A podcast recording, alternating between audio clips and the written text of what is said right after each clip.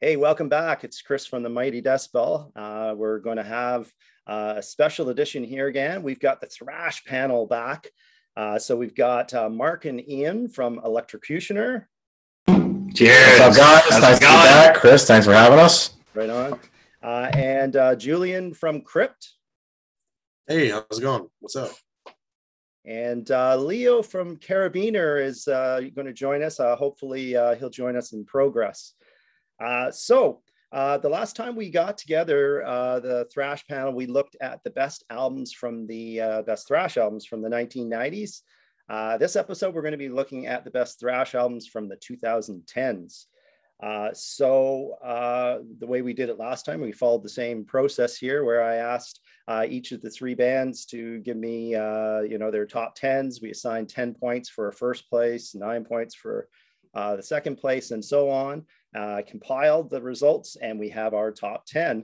Uh, they haven't been, uh, the, the guests here don't know the results, so it's going to be news to them. And we'll go from ten down to one, and I'll ask the people who uh, voted for the uh, each of these albums to talk to it, but then we'll leave it open for anybody to join in. Uh, and uh, another side note is that, Mark, the, these votes were from from you, from your perspective, and Ian's joining us, but wasn't part of the selection process, right? Yeah, I felt bad last time, as, uh, you know, we're in the same band, so we listen to the same stuff, so we kind of got, like, an extra vote, so I felt bad that, uh, you know, uh, Julian and uh, Leo's picks, and even your picks, may have gotten a little watered down, so this is just me. Ian's listened to them, so it should be more of a representative uh, list here. Okay. And Ian, jump in whenever you want to, if you, if you have any insights into any of these albums. Of course. Okay? All right. Yeah, so I'm here. Thanks, man. I appreciate it. All right. Uh, so before we begin, uh, those who have watched the nineties episode, and if you haven't, please check it out, uh, may remember that we had uh, seven albums of thirty-nine where there was overlapping votes. Uh, so pretty uh, wide variety of, of albums that were picked. Actually, this episode is even worse. There's only two albums that uh, were over wow. multiple votes, votes. So yeah, I, I was incredulous too. I, I kept on getting your votes and going, no overlap, no overlap, no overlap. So uh, the two albums that we did get uh, overlaps both made the top ten, obviously, but, but we'll get to that. Wow.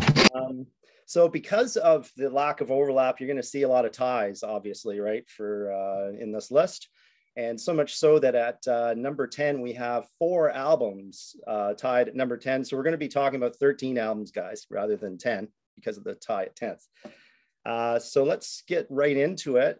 And uh, um, so obviously these four, these next four are the third picks for each of us. Uh, so uh, why don't we start with you, uh, Julian, with At the Walls by Enforced. Oh, yeah, this this record easily made my top ten. Uh, I mean, Richmond, Virginia's had so many good bands come out of it. I mean, you've got, like, Municipal Waste, Gwar, you know, Lamb of God, like, a lot of their earlier stuff I'm into. But, like, Enforced has that mix of, like, they're definitely a thrash band, but you can hear a lot of that, like, hardcore influence on it. And every song from, like, Born Lost to uh, Retaliation, all those songs, like, it, it just, it kind of pounds in your head. And it it's one of those memorable records of the twenty tens, I would say, because their sound already sounds so refined. And they they have a little bit of that, that uniqueness to it that a lot of other thrash bands, at least now, they don't really have as much. So I, I think they definitely, like, bring a lot of it, because I'm, I'm being a music nerd and stuff like that. I do a lot of research into the members and stuff like that. And, like, a lot of the members have been in other bands that aren't thrash or even, like, uh, aren't even metal. Like, uh, one of the guitar players is in, like, a hardcore band for a while. And um, I know one of the other guitar players was in Red Death before they broke up. So, like, they've, they've done a lot of, like, good stuff, and especially their new record that came out this year, uh, Kill Grid. But I definitely have to say, Uh, At the Walls is one of my favorite records to have come out in the twenty tens, and I've been listening to on repeat recently. Yeah, I like their first, well, that, that was an E P, right? Uh, yeah, I like the, the, the that album more than uh, the Kill Grid for some reason. It just hit me more. I, I actually saw them live on tour as well. Uh, they were opening, I forget who they were opening for. But anyway, yeah, they were really, really good live on stage as well. And I always consider them more of a crossover type band in my, in my mind when I listen to them, but uh, you can hear the influences that you said from thrash and, and the hardcore side. Yeah, cool. All right, so then uh, the second number ten album was actually from Leo, who's not here, uh, but we'll chat about it anyway. It's uh, Time Is Up by Havoc. This is from two thousand eleven. Uh, so when I think of this one myself, uh, you know, I think of this as, even though it's, uh, it, it is, it's American thrash with, uh, you know, shout vocals. Uh, and uh, to me, it's heavily riff-based with really good guitar work, which all, always leads me to think of Exodus. You know, I, I always tie them together. So you guys have any, um, you know, input into the Havoc album? That, uh, Yeah, I checked out Havoc too. Um, I it was close on my list to, to put in the top ten. I think they have a few albums, obviously, from this uh, from this decade. Uh, I know a lot of people like the record. I think Chris, you kind of nailed it for me. Like, I like thrash a little less riff oriented. Um, it definitely seems like modern thrash, but they get a lot of love. I couldn't speak too much about you know their catalog and you know where they've been and where they're going, but it's pretty solid stuff, you know. Yeah. Okay. Uh, so the third of our number tens uh, of uh, the tenth ranked albums, actually, I'll talk about mine for a minute. Uh, it's uh, Nuclear Revenge with Let the Tyrants Rise. Uh, so this is a Spanish group, their debut. Um, musically speaking, it's definitely uh, a nod towards uh, Teutonic uh, thrash from the eighties. So whereas, you know, Sodom, Kreator, and uh, Destruction Uh, have slowly, or not so slowly, left their, you know, their um, their early, really hard uh, leanings uh, to the side. Uh, this is where Nuclear Revenge steps up and said, "Hey, if you're leaving that space, I'm taking it." So if you're into that early uh, Sodom, Kreator, uh, Destruction stuff, you're going to like this one. So it's, you know, no, no nonsense, kick-ass, uh, kick-ass black thrash, and the song I'd uh, suggest you, uh, you check out. Uh, would be Ancient Rites. That'll give you an idea of what this band's all about if, if, uh, if you haven't heard them. All right, so then uh, the last of our uh, number tens is uh, for you, Mark and Ian. Uh, it's Gods of Violence by Kreator. Yeah, so Chris, I remember last time you were heavy on the Kreator, and I was expecting this was gonna rank higher. Um, I, I don't so like your new stuff. Yeah, well, yeah, that's kind of what I felt too. Uh, we, I told Ian, so like Ian didn't know my list. It's interesting because this album is, it's not like my really style that I enjoy, but I actually really uh, admire the album in the sense it's extremely cohesive. I think they, Ian noticed it too, they put that uh, that, that Swedish vibe to it in the guitars, yeah, uh, and the vocals. Um, I think the songwriting is really good. I guess. Uh, Chris, I don't know if you want to chime in on like what you don't prefer about it, but I think the choruses may be a little too like they're like radio thrash choruses. I guess they're very bombastic and, and maybe too clean and polished. Uh, Ian, you want to talk about? Yeah, that? I mean, um, when I when I listened to it, I didn't even think that it was like a Kreator album. I th I it felt more I was listening to like At the Gates or uh, Amon Amarth. You know, I read that kind of like Gothenburg kind of sound to yeah. it. Um, or like melodic death kind of feel to it, especially like the production wise with the, the way the guitars sound, they kind of have like that kind of fat and heavy where I think of thrash is more like, you know, it, it, like you said, it should be like riff based, but the, the, the, the, the picking is like, it's, it's not, to me, it's not like thrash. Thrash more has like a gallop to it in a sense, as opposed to like, uh, you know, like a more melodic sound. Well, overall, I think it's a solid album overall, like in the sense that it, sometimes when I was going through a lot of these albums to rank them, they don't actually sound like albums in the sense that kind of they lose a certain cohesiveness where it's like song to song to song and maybe there's no thematic elements. I think the check out the song Satan Is Real or uh, Totalitarian Terror. I think the vocals are really good. I think guitars are very tasteful. But Chris, I'm surprised you didn't rank it, man. Yeah, yeah. Well, it's I, I like his voice. Obviously, his voice hasn't changed, right? He's still Italian. Yeah, it's, it's very really aggressive and demonic. It's the guitar work. It's too melodic. It's like, yeah, it's like it's way around, and you're thinking, well, that's nice. It sounds nice, but uh, you know, I I want rawness, and there is no rawness. Yeah, absolutely. Agreed. Yeah, I mean, like if it wasn't a Kreator album, I'd be like, wow, this is a really good album. I like it. But when you think it is in the name of Kreator, like it's like, oh well, it's not them. You know, like you have to... actually, actually, that's a good point because if it was somebody else, I'd probably like it more.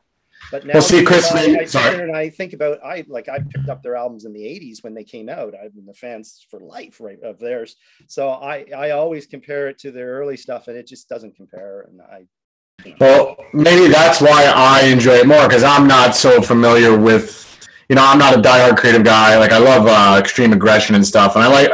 I actually don't enjoy some of the albums that people do enjoy a lot more from Kreator. So maybe because I'm kind of like a. Uh, You know, I'm kind of got fresh eyes on Kreator. I like it a little bit more, but Chris, you're kind of saying, like, I don't like the way this is going, you know? yeah, yeah, I want to go back. Right. Interesting. Uh, so the next one, we're getting into the, uh, we're skipping from number ten to number five, because we have five albums now tied at number five with nine points. Uh, and the first album we're going to be talking about is, is one of the two albums that has actually two overlapping votes. And that's between uh, Leo and myself. Uh, it's Vektor with Terminal Redux. Uh, so the reason, um, you know, you, I said last episode that I don't, I'm not a big uh, tech prog thrash guy. Um, so uh, I was surprised that this album actually resonated with me. But when I think back on it, I think the reason why it did with me uh, is that Um, in the riffing, I heard uh, early Voivod, and I'm a huge Voivod fan. So the dissonant riffing on this, uh, you know, drew me to it and then forced me to listen to it. And I, of course, I had my head blown off because of how technical it is and how well they fucking played. It's just, as I'm usually not into it, but wow, you know, you're just sitting there going, how the hell do they keep this up? Imagine doing this on tour for an hour and a half every night for three weeks or whatever. Fucking crazy. Um, anyway, the, the song that I would suggest for those who haven't heard it uh, would be Cygnus Terminal, uh, was the one that got me initially into it. Uh, what do you guys uh, have any thoughts on uh, Vektor? Yeah, Julian, I don't want to step on your toes. So, Chris, here's my thing. I like Vektor. They are, I remember we talked about last time, I mean, Ian's thrash picks were kind of that, even though we're really not like tech prog guys. They more so Vektor obviously is tech progressive thrash on steroids, to the point where I, I look. They have two of the two albums. I, I don't know if Black Future's in the same decade or not, but um, I wanted to like it so bad, but I have really just a hard time calling it thrash because there's just so many elements in it.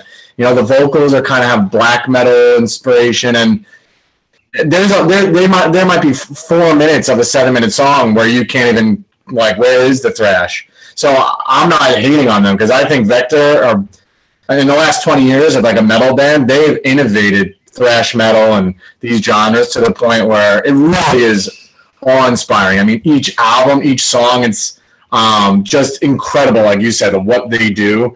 Um, you know, it's not hook chorus, verse chorus. It's, you know, wild and, you know, they have that kind of sci-fi, like kind of Voivod, like that outer space feel. I just didn't rank it because I, I actually had it on my list at number five, actually, too. And I had to take it off. I was like, you know, it's not pure enough thrash. But how do you feel about that? Was that the wrong decision, Chris? Hey, everybody has their own votes, right? I put it in as number five on my list, and Leo put it as number six. So it wasn't on the top of our list. Yeah. Yeah. Well, I would say, as we spoke before, and Ian mentioned it, it's not a problem, but we're in two thousand ten to two thousand nineteen. This is thirty years after thrash. So to find a thrash metal band that's not incorporating death metal, black metal, progressive, It's, it was nearly impossible. So when I ranked, I tried to look like that. But if you guys are considering Vektor like a thrash band, it would be in like the top top five of their releases because they're really just so in, innovative and impressive. What are your thoughts? Uh, have you listened to Crypt, Julian? Um, I I never really got like super into it. Like, uh, I definitely need to check it out again just because it's been a while since I've listened to Vektor. But I I don't know. A lot of the like insanely tech stuff like was never like super big with me. Like if if I'm going more of a tech route, it'd probably be like more death metal than mm. than thrash, because I feel like thrash just has a little bit more of a, a rawness to it.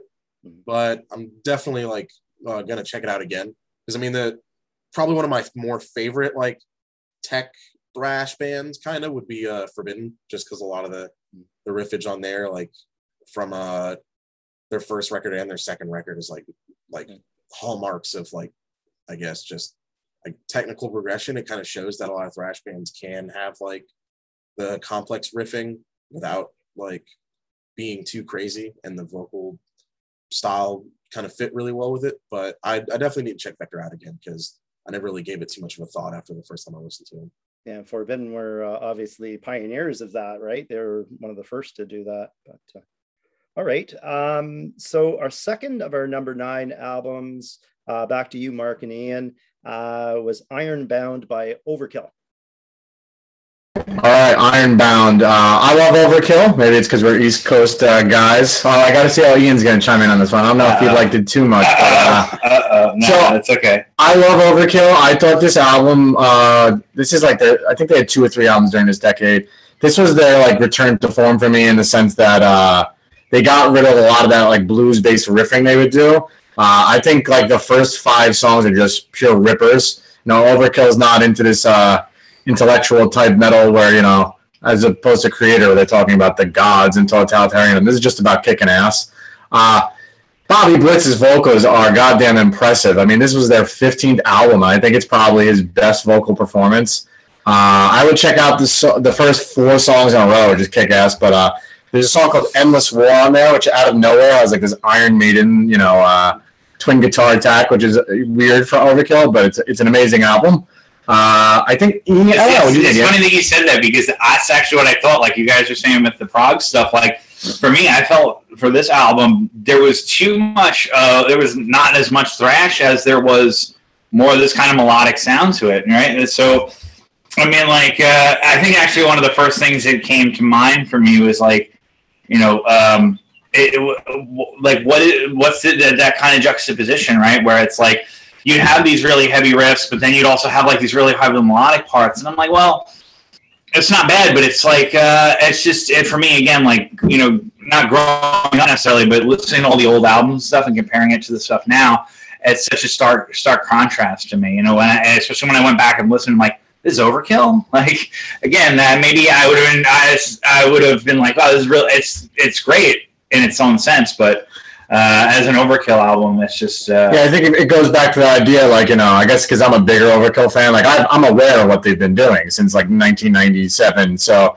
you know, if you haven't heard an album since, you know, like, Years of Decay or something like that, or, uh, you know, even Feel the Fire, if like, you can just know that, and you don't know how they've progressed, you might be like, wow, what is this? But uh, I'm a big fan of that album. I don't know.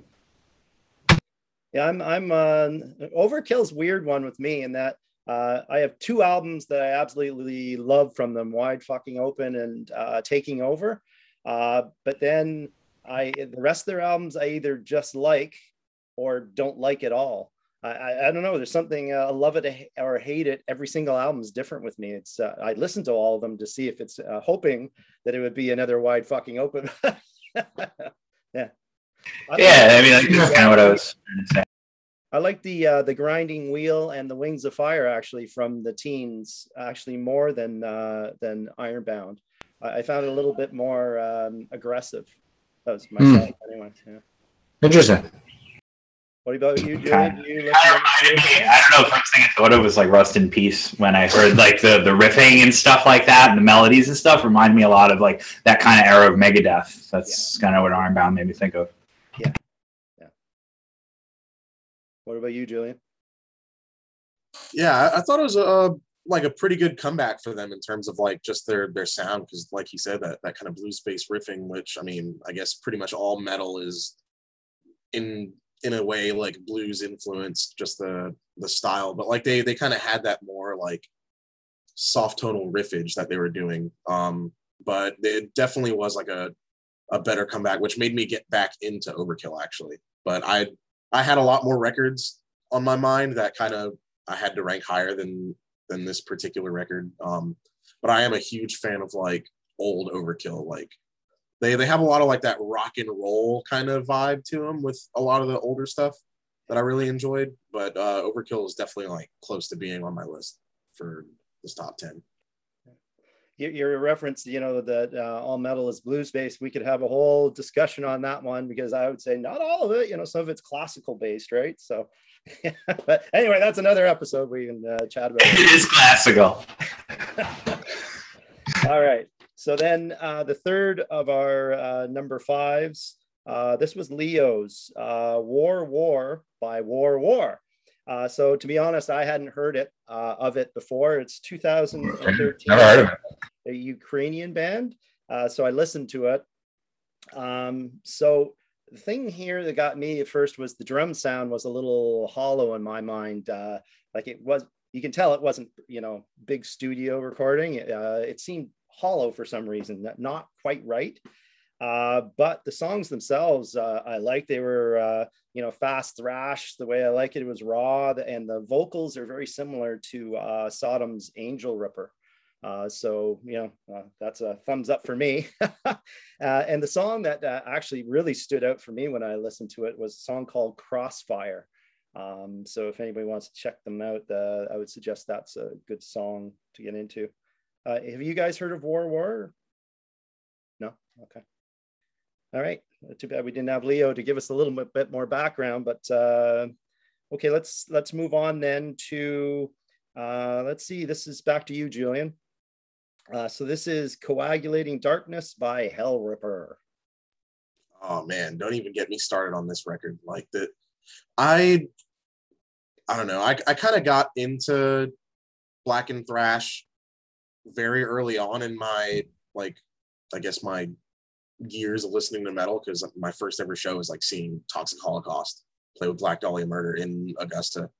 But that, like, they do Black and Thrash like so well, I because it, it's not just like straight up like thrash with like black metal style vocals. Like a lot of the riffing like kind of entails like uh just black metal riffing, like the kind of dissonant chords and stuff like that. Like they they do a lot of the speed well. And then I will say like their newest record was probably my favorite record that uh they've done so far, but this uh particular record, uh like The Conduit Is Closing, like songs like that just kind of blew me away with the style of riffing. Like it kind of made me want to write riffs that are a bit more just chaotic, I guess, kind of like how uh he does in that band, because it is like a one-man band, kind of like uh Toxic Holocaust. So he writes all the riffs on his own and does everything like that, which also is like a, a very admirable thing to me. So seeing like a record that came out in the two thousand tens that someone did on their own and they did it so well with such a great production, I thought was amazing. So this definitely had to be on uh, my top ten list. Yeah, I, I, I found, I always put Hellripper in the uh, Black Speed category rather than Black Thrash, but it's such a freaking fine line, right? I should have worn my Hellripper shirt. Yeah, I, yeah, I love that album too. That's uh, that was one of my faves from, I guess, two thousand seventeen, looking at my notes here. Yeah, I've got we my Leo here. We've got his symbol here, but we're trying to get him in. Hello, I'm in. Sorry for my miscalculations. I thought we were starting two hours uh, after this time. So sorry for little mistakes. Hey, no problem, Leo. I'm glad you can join us. We, we've got your audio, but we don't have your video. I'm unfortunately not at home. I'm in the middle of town, so I couldn't really uh, have my video over here. Okay, all right. Well, we just went over, um, um, let's talk about a couple of your albums then to catch up. So uh, your number, your number three album, just a second, let me get back. Havoc, Time Is Up, was your number three album. We've talked about that already, but uh, what, what's your take on that album? Uh, this album is uh, a really perfect example of uh, new wave of thrash metal.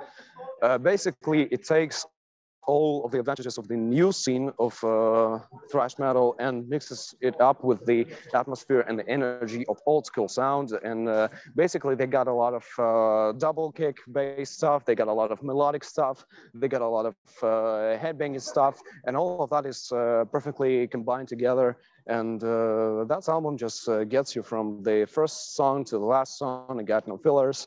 Uh, so that's just an amazing, solid thrash record, and uh, one of the best in their uh, discography, and no fillers, all killers, just like said. So that's uh, what I got to say. Okay. Uh, the other one we've talked about already uh, was Vektor, Terminal Redux. Uh, so you want to chime in there for uh, uh, some feedback on that one? Uh, well, this album is a uh, full journey from the, from the beginning to an end. It's an hour-long album, and it uh, doesn't make you boring through the time you listen to it. So all of those songs are complex, are amazing. They got some uh, Voivod influences uh, and also some prog rock influences, but not uh, laying off uh, the brutality side, which is uh, really interesting. It got that space atmosphere that uh, delivers uh, you through all through all the album, and uh, amazing instrumentals, uh, amazing vocals. Uh, every instrument which is present in that album sounds great, sounds amazing, and uh, that's when I when I heard that album, it fully blew me away and uh, kind of introduces me introduced me to the new side of thrash metal and uh, opened my musical horizons. Yeah, I think. Well, you and I uh, had picked that one uh, together there. Uh, and uh, in fact, there's only two albums that we had uh, that the group of us had overlap in, and that was uh, one of them. So the, the last one to keep bringing you up to speed then, uh, Leo, we talked about Warwar. Uh, none of us had, had heard of this band before. I, I took a chance, uh, took a listen to this before the episode and gave my feedback, but uh, why don't you give us a little bit more info about the, the band? You know, they're out of the Ukraine, but uh, we, we don't know much more about that. Uh, these band, these bands are uh, close friends. Uh, they're a black thrash uh, metal band, which has uh, influences of Venom, Motorhead, Carnivore, early Sodom, and uh, they carry that black thrash speed atmosphere. Uh, and they're just basically playing rock and roll. They have recorded uh, their debut album, Warwar. Uh, a um, E P called Victory. Uh, they have a split with the band called uh, Ironbound in uh, twenty nineteen, I guess. Uh, they have a lot of great songs right here, and uh, right now they're preparing their new studio album. I heard pieces of it. This is just amazing, and they're still progressing and making their music a little bit more complex. Also, they have uh, influences of uh, Um, Russian uh, thrash metal band called Corrosion of Metal, and uh, they have kind of that uh, anthemic vibe to it. Uh, uh, amazing, short, simple songs which everyone in the hall could uh, simply sing along to. For example, this is the closing track of the album called Heavy Rock, and uh, this is just a, a crazy hit which everyone is marching to, everyone is singing along to, in uh, our underground circles. So uh, I got into that album because it's a full-blown hit, and also uh, an interesting fact about it, that it was uh, recorded live. It was a live session on the rehearsal space. Interesting. Yeah, I, I definitely heard the uh, Sodom influence there for, for sure. Okay, um, so let's continue on. We're, we're into our, our number fives now, Leo, just to bring you up to speed. Uh, so the last of our uh, ties at number five is mine. Uh, so we've been talking about black thrash. We're going to talk a little bit more about black thrash. That's the stuff I like anyway. Uh, so it's uh, Wildfire by Destroyer six six six. Uh, so this is their fifth album, uh, their uh, latest album. So what, what stands out for me about this one is uh, how well it's produced. Uh, that all the different instruments are really clearly discernible. And usually that, to me, I don't necessarily like uh, in thrash uh, because it tends to get in the way of the power. Uh, but here, it for some reason, it works for me. Um, and especially there, there's a second guitar that's always weaving in and out underneath playing different riffs, uh, which uh, really intrigued me. I thought that was uh, a little bit different from uh, most of the rest of the bands out there. Great uh, sneering vocals, uh, just a great example of punishing black thrash. Uh, so the song I would point to for people to try out is um, the opener, uh, Traitor, which is just uh, frickin' face-melting uh, stuff. Does anybody have any uh, insight into uh, Destroyer six six six? Yeah, I've actually got this uh, record on vinyl. Um... You're on mute there, Julian. Sorry about that. I thought it unmuted. um, yeah, I've got this record on vinyl. It's one of my favorite ones by Destroyer six six six. Um, every track on there is, uh, it's like a nice, like culmination of Black Thrash, like in that whole subgenre. Um, like uh, White Line Fever is one song that I really enjoyed. Just the, they're all like really raw songs, but they're also like produced really well, I think, you know, which is, it's hard to kind of find that in a lot of Black Thrash. So I would definitely recommend like this record to anybody if they're wanting to get into that genre. Yeah, I agree. Yeah, I wish I knew this album. I only know the, uh, I'm looking it up. I forgot the name of the album I love by them. Uh, it's earlier than that. Uh, oh, Phoenix Rising. That's the album I love by them. Uh, I haven't really kept up with them. I'm going to have to check it out. Yeah, it's a good one. A goodie, for sure. Okay, so then uh, we have three albums that tied at number two uh, with scores of tens. So these are three albums that three different individuals picked as their number ones. Uh, so the first one, we're going to go to, uh, back to you, Leo. Uh, it's Global Degeneration by Rehabilitator. Operas.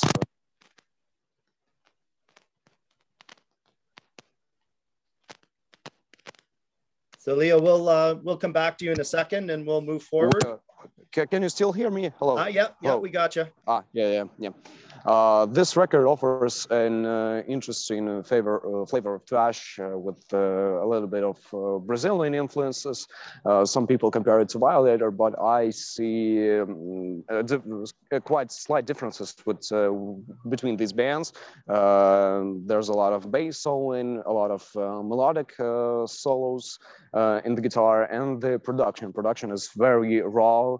It's uh, really delivers that uh, old school atmosphere. I got a lot of rememberable, uh, even catchy, not in the bad meaning of that word, songs. Uh, they're pure amazing. For example, Wall of Death. It also gets our crowds uh, to insanely moshing, insanely banging their fucking heads, because this is a real one banger. Uh, a lot of uh, great songs like uh, Chernobyl, Self-Extinction of Mankind, uh, Global Degeneration, all of them are really great. And uh, the drumming also, uh, their drummer is uh, the vocalist. So uh, that way, what makes this band really unique uh, when you watch them perform live. And uh, this is really an amazing experience when you see the singing drummer, uh, especially with those uh, drum parts, because he's really an, a good drummer and really a good vocalist. Uh, those uh, high-pitched screaming vocals uh, really fit uh, all those raw riffs that sometimes meet the punky atmosphere, and this is just a great record. Great record to mosh to, to headbang, just to enjoy your life and basically understand what is what what thrash is in in nowadays. Yeah, I, I listened to it as well, and um, the thing that jumped out at me was the the bass. Yeah, the bass work was really really good there, and uh, you know, lots of intricate shit going on underneath, and uh, yeah, that was that was cool with me, uh, and the riffing was was quite good too. Yeah. You, have you guys heard of uh, Rehabilitator? No? Okay. All right, so let's go to the other uh, two number twos. Uh, so we're back to you, Mark and Ian, for uh, The Raging Tides by Exumer. All right, Exumer is one of my favorites. You know, uh, in nineteen eighty-six, a lot of good thrash came out. You know, you have Puppets, Rain and Blood, I think Peace Hells, Darkness Descends. But uh, criminally overlooked is the German band Exumer. They put out uh, Possessed by Fire, freaking awesome album. Unfortunately, uh, their second album, they got rid of their singer, who's the man, Memphis Stein. And then I think when they re uh, they reformed in like two thousand, maybe two thousand ten or twelve or something like that, he got back in the band. But this is one of their albums uh, uh, from that decade. I think it's two thousand fourteen, I'm not sure. But uh, I love this album. It's... It's in a way, it's the opposite of what we were talking about before. There are no elements of like other genres. There's no like, you know, out of place like hardcore breakdowns. There's no overwhelmingly, you know, like death metal or black metal influences. This is straight thrash metal, which is it is just an achievement in itself, in my opinion, in the decade. Uh, I think Memphis Stein's vocals are just sounds like a demon here. I guess it's a matter of taste. Some people, it's kind of like a Dave Mustaine thing, where some people love the vocals, some people aren't a fan of that. I think it rips. Um, for a song recommendation, let me see here. Uh, you know what? Title track, opener, Raging Tides, just absolutely rips. And it's a good album because it, it what I like about an album sometimes is the pacing, even when, um, you love an album, but it's uh, even if you love thrash, you love heavy metal, after a row when it's just five or six songs at the same, you know, blistering tempo, you kind of want some breath, and they do that here and there. They have like these like slower, you know, kind of, you know, eighties chugging uh, for uh, like a thrash breakdown, and then it gets right back into it. So, uh, you know, what do you thought? You want to chime in on Exumer, man? Um, no, not, not particularly. Anybody else want to know this one? Or I mean, like, uh, I I enjoyed listening to the album, but uh, I nothing really stood out for me. I mean, uh, as compared to like the classic stuff, you know, that they put out. It's just uh, actually there was one thing that, that I did think of was like some of the lyrics were kind of like really cheesy in a sense. Like there's one part there's like sticks and stones break my bones, and just like I was like, man, it's supposed to be like a thrash metal album. Like I didn't, I'm not here listening like a you know an, uh, you know high school uh, kid uh, nursery rhyme or something like that. You know, something you hear on the playground.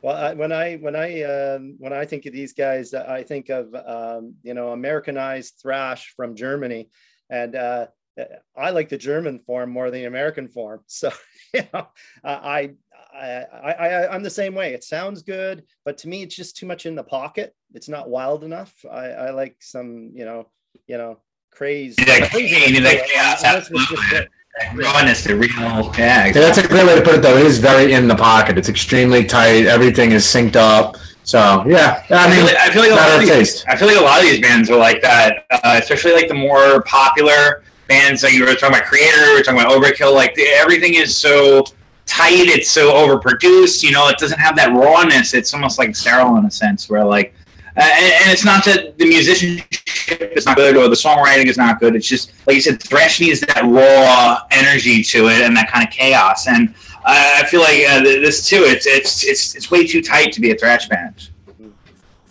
Yeah. Anybody else want to chime in on that? Um, I will say, like, I really did enjoy uh, the the covers that they actually did on the um, the record. They did a, a Grip Incorporated cover, which uh, was really good. Um, I can't remember the name of the song off the top of my head, but it was, like, for being a thrash band, doing something that was a little bit more, I guess, technical, kind of like Grip Incorporated was, like the that weird, just out-of-pocket kind of thing is, like, that's the one out-of-pocket thing I would say that's on the record is, like, them doing that, you know? They, they definitely do have that that refined kind of sound, um, which I, I do enjoy. A lot of the songs, like Sacred Defense is probably one of my favorites off that record, but I will say I really enjoyed the covers because like they did a Pentagram cover, I believe, on that record. Yeah, they did a Pentagram on the, uh, I think it's uh, one of the last songs. Yep. Yeah, I'm, I'm a huge Grip Incorporated guy, and I, I, I didn't catch that. Then I'm going to have to go back and, and listen to that. Anyway. Yeah, definitely. All right. Uh, so the last of our number twos is, is my favorite album of the two thousand tens. Uh, it's Assassinos Omsere by Toxic Attack. Uh, so this is one where I think a lot of people are going to go, who the fuck is that? And the ones who have... Yeah, really, yeah. Are, are, but I, I, I want to know. I'm curious now. Uh, the other ones are, who I've heard are going to say, what the hell are you thinking? uh, the reason why is, is that um, the vocals here are controversial. Uh, and that the guy, there's nobody that sounds like this guy. Uh, his name is Nico six six six. Uh, so he he sings, he yelps, he growls, uh, he, he jumps all over the place. And at times he, he sounds like an ape being uh, anally probed. It's really like amazing, you know, how he flips between all these voices, right? Uh, amazing. Most people, uh, you know, don't like it. Uh, but to me, when you put that on top of what I think is the best uh, thrash riffs of the decade.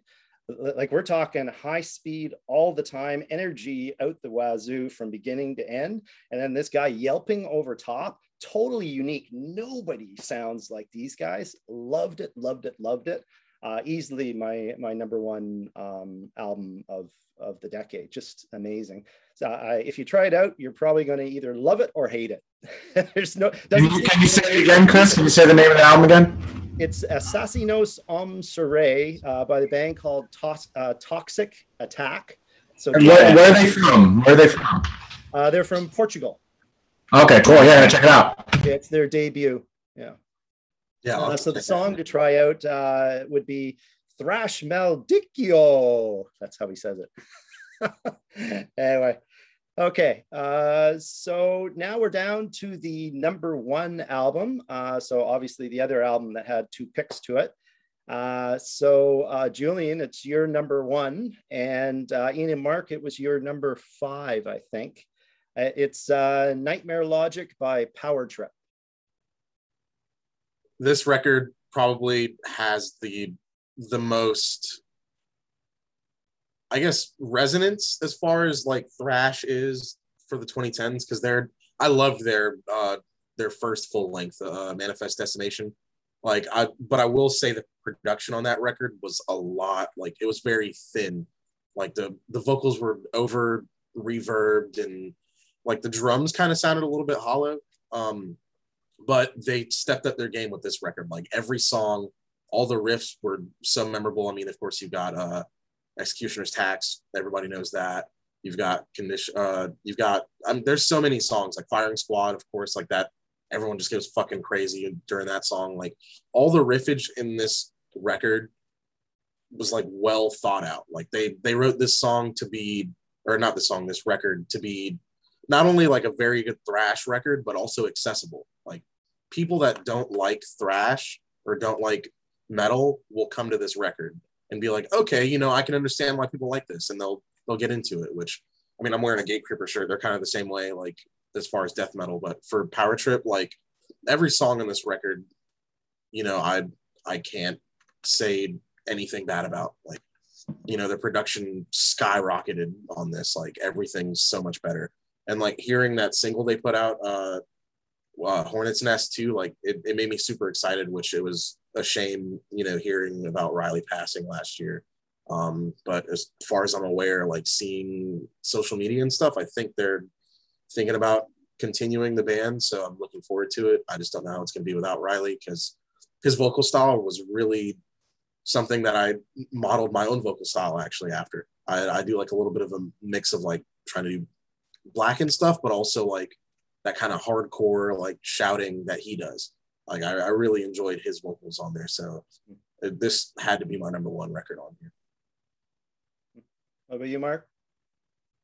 Yeah, I think that Julian uh, described it really well. Um, you know, Power Trip is, is a, this album is a really good album um, for more reasons than, than you might think. For example, he pointed out that it's accessible. For like diehard people who are like crazy into thrash, like this might not seem like the most groundbreaking album, but this is very accessible in the sense that, like, you know, from being from New York, there's not really a big thrash or even a heavy metal scene, or at least where we're at. Um, but hardcore is huge, and I can I can tell you there's, you know, like ten plus kids I know who are into hardcore, obsessed with hardcore. They think metal shit, and Power Trip is like their gateway drug into thrash. So that alone, I mean, we're not talking nineteen ninety-four here. This is, you know, the two thousand tens. That's huge for like there to be one singular album that's funneling people into the genre. You know, my wife loves metal, and she likes, well, people at work, oh yeah, like I listen to Ozzy Osbourne, and you know that, like they're, you know, very casual metal, and I like, listen to, you know, Executioner's Tax, and they're they're like, wow, this is a cool song. I want to see this band. So for that, I think it it, it should be on the list. Um, the vocals, yeah, Riley, obviously, he passed away like last year or two years. Uh, heavy reverb mixed with like just a very violent, aggressive way of singing gives this album like a really a bigger feel than it is. Um, it is very, I don't know if riffy is the right word, but they're, they're obviously trying to go for these like kind of old school eighties like uh, crossover breakdowns, but also like a hardcore element. So it's very, I think it's accessible thrash. It's designed to be catchy. The songs are designed to have hooks. Uh, the solos, my, that's as a guitar player, that's my thing with the, with uh, this album, is that the solos are too much of the kind of like the Slayer whammy bar to give it ambience, and there's not really this fucking wild frenetic energy that I think, Chris, it seems like you like. Mm-hmm. Um, but it's on my list for that reason. It's uh, I can't, um, you know, th they really did cross over in that sense. Like if who, if they had another album, you know, it's sad to say, Riley, I think this band would have blown up like insanely, because I, I you know, I'll, I'll, I'll see sixteen year old kids with long hair and they're wearing Power Trip shirts, and they have never heard of Iron Maiden. They've never heard of, you know, even Slayer. They don't know, and it's like Power Trip is their band. So, you know, I think that gets them on the list for me, you know. Yeah, I, I agree. From the, you know, as you say, the gateway band uh, into thrash for sure. When I listened to them, uh, I kept on thinking of Sepultura, early eighties Sepultura for some reason uh, as well when I keep hearing it. So what about you, Leo? What's you, your take on Power Trip? Unfortunately, I haven't listened to that record uh, too much. I listened to it only a couple of times. All I can say that this is a great thrash record. I really enjoyed it. Rest in peace to Riley Gale. That uh, really sucks to see young thrash musicians giving hope to us all. All right. Really solid. I really enjoyed it. Really amazing record to just sit back in your chair, relax, have a beer, and bang your fucking head. Yeah, it definitely is a, not meaning as an insult, but it's kind of more like uh, you can be a mindless metalhead if you want to just bang your head, because it's not, you know, super deep. But I've seen, uh, I saw, I got the pleasure to see them live a few times, and I saw them open up for the Misfits, uh, the original Misfits. Uh, Venom was on that bill. I saw them open up for uh, Danzig. I saw them open up for uh, High on Fire and Gatekeeper, and the fucking place goes crazy. It went crazy every time, no matter if it was, you know, old punk heads, metalheads, hardcore kids. It, Every show I saw them play on, they blew everyone away in the reaction that they got. So, well, I think I think you know, like you said, that it's kind of the gateway between the hardcore to thrash metal. I mean, if you listen to it, especially with the the drumming, yeah, that's uh, a good point. It's, it's like it's it's almost like D B, like something like Discharge or something like that. It has that specific drum beat that you would be used to listening to in hardcore. So it kind of hooks you really quickly when you're like, oh, wow, this is thrash metal. And then, again, it's going to be progressive, you yeah. know, as more you listen to different bands. But that's what, for me, at least, when I listened to it, I felt that was the real strong point, was that that D-beat style of drumming is what makes that bridge. Yeah, yeah. Even the riffing. Because then you do the riffing and then you put the vocals on top of it, you know. It's really, that's what the hook is. Yeah, and I think, uh, Ian, actually, I forgot about that. A great point to bring up about that record is there's no double bass. Uh, and even live, they got I, played I, I, didn't, I didn't like yeah. there was no double bass. No, right. It, One, it's still uh, great. It's yeah. old school, punk, hardcore. Right. Kind of, that's that's, that's the good point. It's one bass pedal. I'm pretty sure it's one bass. There's no double bass on the whole album, I'm pretty sure, which gives it that accessible, it's not over the top craziness if, you know, you're it's trying to show your slight dotted yeah. dotted half note kind of kick to it, you know, like instead of just like Slayer was like tupa tupa tupa, it's like tupa tupa tupa tupa tupa, it's like that that bounce yeah. to it, right? I think it gives it that more accessibility, you know, it gives it that catchiness, I guess you'd say. So I'm glad Ian joined us. We have too many vocalist guitarists. We need a drummer here. Maybe next time we gotta bring in one of your bassists too. Man, our you don't want to meet up. You don't want to meet up. Yeah, no, no, no, just kidding. You don't want bases, no. Yeah, our yes. bass players farming potatoes right now in North Dakota. All right, so so before we give each the uh, the, the bands band members here to uh, give us an update on uh, what's going on uh, with each of their bands. So, uh, Mark and Ian, uh, why don't you give us an update on Electrocutioner? All right, so we got the cassettes, Chris. Looks like you got some room in the back behind you. No, I'm just kidding. All right. I'll so you can get it on... Uh, we got vinyl, too. Well, vinyl's later. But. Yeah, vinyl's later. Yeah, give me your address, Chris. We'll send you one. But, yeah, we got our cassettes out on Bandcamp. Vinyls are in a few months. Tons of shows are lined up. Um, I was telling Julian we're playing. We have Jersey, New Jersey tomorrow. Then we have Kentucky, Pennsylvania, and a few spots in New York coming up. And then uh, we're just, you know, actually we're going to practice right after this, and then I think in uh, probably like January, February, we're going to try to start recording a full length or something like that, and then hopefully... Oh, what about the yeah. uh, show with... Uh, oh, I can't, can't announce it yet, can't announce it yet, yeah, so we got a cool show coming up. Yeah, we got a secret. Uh, but uh, yeah, so then uh, hopefully in the winter, start recording, and uh, spring, uh, summer, launch a new thing, and keep it going. So, yeah, we already got... Uh, check it out. We got about like three songs written already. Yeah. We have like a short one that we're going to use an intro, so almost four. So, But, uh, you know, it's all about keeping that intensity, right? Like, uh, even as you progress as a band and you want to think like, okay, you don't want to be progressive, but you want to kind of evolve, right? In the sense of like songwriting, maybe a little more complex, but then what, what are you risking, right? You're having the, the raw intensity and the realness of it versus the progressiveness. So like the more technical you get, a lot of times you lose that. So, I mean, for me at least, I don't think about it. I just let it happen. You know, like he'll play something and I'll react to it. Like almost like jazz, you know, like a musician would do. And I feel like that's what you have to do. You have to have that raw spirit, that raw approach to it. You can't be like, I'm going to do this chord progression and then we're going to write it like this and do it. No, no, you have to just feel it, do it, be real, you know? So I'll, I'll be writing. We are. All right. Sounds good. What about you, uh, you Leo? What's going on in uh, the world of Carabiner? Uh, in the next uh, month or two, we're gonna record our uh, new single. Uh, it's gonna be a uh, really long song, and it's uh, uh, delivers um, different flavors, uh, flavors of thrash. Uh, it has some uh, death thrash uh, elements. It also has a few, a few elements of technical thrash, but uh, it doesn't uh, seem off place. It really sounds good in the um, composition of the song overall. Uh, after that, we're gonna make, I guess, an online show with uh, our friends from the local bands. We had our uh, organized uh, local thrash death festival called Bloody Hell Thrash, and basically we're gonna repeat uh, this uh, in the format of online uh, with almost the same lineup of bands. So after that, I think we're gonna have a lot of uh, local shows. Probably in the next year, we're gonna uh, try to have some uh, abroad uh, shows, maybe a little tour. Uh, and uh, in this uh, winter, I think we're gonna start recording our full-length album. Uh, we have uh, a lot of material for it. Uh, right now it's like uh, forty minutes of material, but uh, we still have songs that we're working on. And uh, this is gonna be a really a long record, which uh, will have uh, a lot of uh, different spices of uh, thrash. And uh, uh, this is gonna be an interesting one.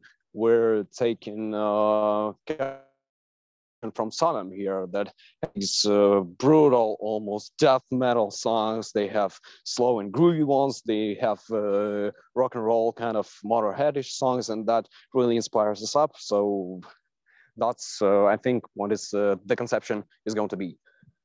Excellent, excellent. So lastly there, uh, Julian with Crypt, what's going on? Yeah, so since the last time we uh, talked for the nineties uh, uh, top ten, we actually got signed to uh, Terminal City Records out of Atlanta. Um, so with them, we are planning on recording a full-length record. It'll be our debut full-length. Uh, I'm thinking we're, we're wanting to do like ten songs, and we're hoping to get in there by December. Um, the latest would probably be March, um, but with that going on, we've also got some stuff set up with uh, setting up a tour. So we're, we're hopefully doing like starting off weekenders, and then we'll, we'll probably do like a little over a week long tour as well um, with our buddies in uh, Neverfall, so another Southern thrash band. Um, and we're looking to get some festivals set up. Uh, so we're talking to the label about that as well. So shout out to Jay Crash for signing us and setting everything up. Um, we're also supposed to, we got offered to play with Raven, which was something that I thought was awesome. But unfortunately, like, you know, our, our bass player's uh, busy farming for rap snacks in uh, North Dakota right now. He should be back at the end of this month, though. So uh, after that, we're going to be booking shows, and then we're going to go from there. Um, we're getting our uh, debut E P that we put out, uh, Enter the Crypt. We're going to get that pressed out on vinyl and get some cassettes done as well, especially now that we have label backing. And we're hoping to do the same for the new record. Um, We've got, I want to say, seven songs already done for the new record. So we just have to do three more, and we should be good. You know, give it a little bit of time to kind of refine everything. Um, you'll probably see a little bit of a change in the sound, uh, slightly from some of the uh, songwriting perspective. Like, it's not just like crazy fast for everything, you know, like it, it's got a little bit of a, there, you'll see like one or two maybe mid-tempo songs on there that are still like just pounding and raw, which I hope everybody enjoys. Um, but yeah, we've got some new merch designs coming out as well, so we're looking forward to that. Um, and you know, hopefully we can play with some of you guys in the future as well. Like I'd, I'd love to go to the Ukraine and New York and everything, you know, like just play everywhere and bring thrash to everybody, you know, and bring you guys. Yeah. Well. Call up the Canada too for Chris, right? uh, I can't play an instrument. Yeah, I'll sing along. Yeah, well, thanks guys for uh, for helping out on the, this episode. It was a lot of fun as usual. Uh, I'm I'm thinking eighties thrash uh, should be our next one, the biggie, right? So yeah, are we putting. Uh, we... I think Leo was. All right. Yeah, guys, Leo. Yeah, you were okay with that, Leo? Yeah, I think that's uh, it's a perfect idea. All right. Idea. Cool. Yeah, all definitely. Right. Um, and uh, keep me apprised of what's going on, guys, because I'll, I'll post it up on our, our website too. There's uh, and send out the links to whatever's going on with your bands, right? So um, everybody, uh, thanks again for uh, watching, listening, whether you're on uh, YouTube or um, on SoundScan or SoundCloud or wherever you are. Um, and uh, we'll catch you later. In the meantime, check out our website, w w w dot the mighty decibel dot com for all your metal needs. Have a great one. Bye. Thanks, man. Peace. Thank you. Hey, thanks, guys. Goodbye. Thanks, yeah. Everyone. Thank you for having me.